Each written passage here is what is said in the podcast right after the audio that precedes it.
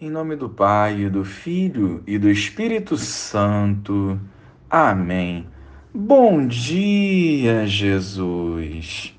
Santifica-nos por meio do Evangelho, nos conscientizando da importância de colocarmos em prática a Tua Palavra.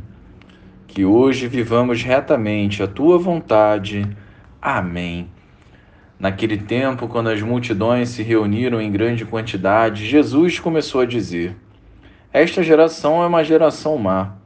Ela busca um sinal, mas nenhum sinal lhe será dado a não ser o sinal de Jonas. Com efeito, assim como Jonas foi um sinal para os ninivitas, assim também será o Filho do Homem para esta geração.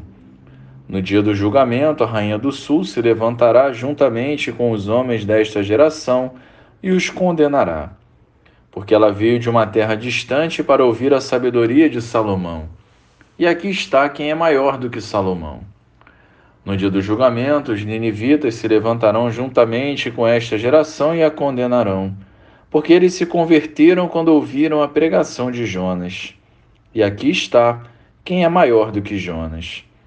Louvado seja o nosso Senhor Jesus Cristo, para sempre seja louvado.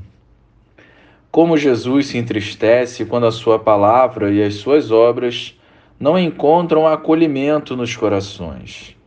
No Evangelho de hoje, o Senhor é desafiado a dar sinais para que o povo pudesse crer. O nosso relacionamento com Deus não deve ter como base a barganha, mas sim a confiança. Não podemos condicionar a nossa fé aos sinais, pois assim nunca teremos uma fé madura que suporta os momentos mais difíceis. Sejamos uma geração de oração que confia em Deus, ainda que os nossos olhos não vejam grandes milagres. O mais importante é acolhermos a mensagem de Jesus e ter a coragem de dar o próximo passo, que é colocá-la em prática. Vençamos o nosso egoísmo. Nos concentremos em viver a santidade nas pequenas coisas, preenchendo os nossos corações com as coisas do alto. Não nos fechemos em nossos achismos, mas nos abandonemos em Jesus, fonte de vida e salvação, que estará sempre conosco até o fim. Tudo por Ele, com Ele e nele. Glória ao Pai, ao Filho e ao Espírito Santo, como era no princípio, agora e sempre. Amém.